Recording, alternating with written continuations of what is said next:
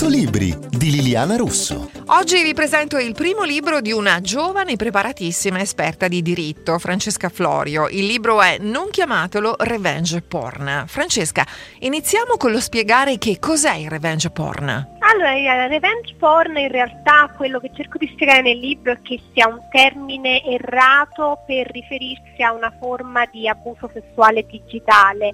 Infatti il libro chiama Non chiamatelo perché? Perché in primis è riduttivo, dato che si riferisce al classico schema che purtroppo noi tutti conosciamo, quindi l'ex amante amareggiato che decide di vendicarsi ed umiliare il proprio ex partner.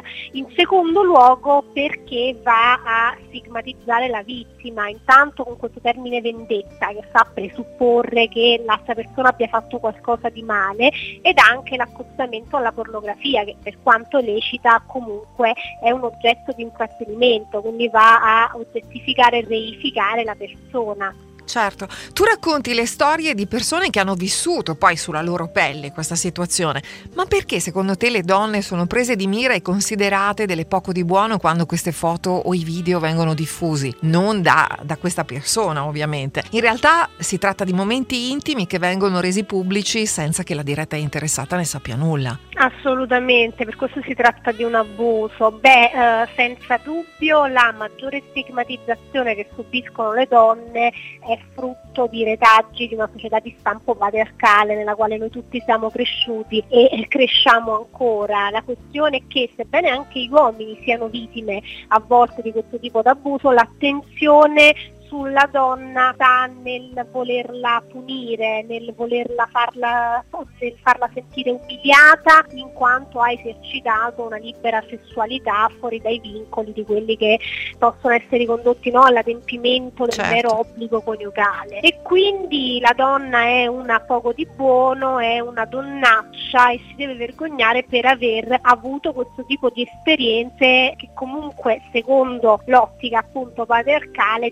dimostrano una disinibizione eccessiva rispetto a quella che ci si dovrebbe prefigurare. Francesca, la legge cosa dice in proposito? C'è una punizione per questo tipo di reato? Allora, per fortuna nel 2019 con il codice rosso è stato introdotto un titolo autonomo di reato, quindi una fattispecie incriminatrice ad hoc.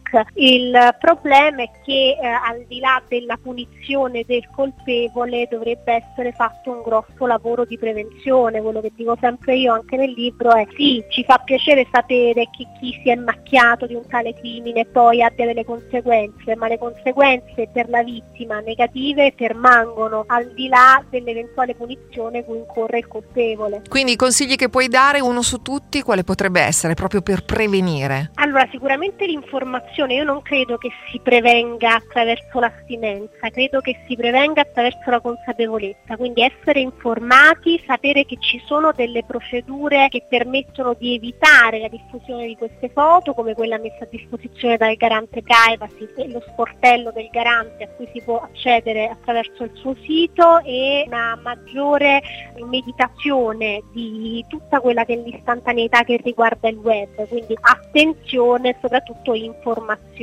Non chiamatelo Revenge Porn, è il primo libro pubblicato da Mondadori di Francesca Florio. Sono Liliana Russo e noi ci vediamo in libreria.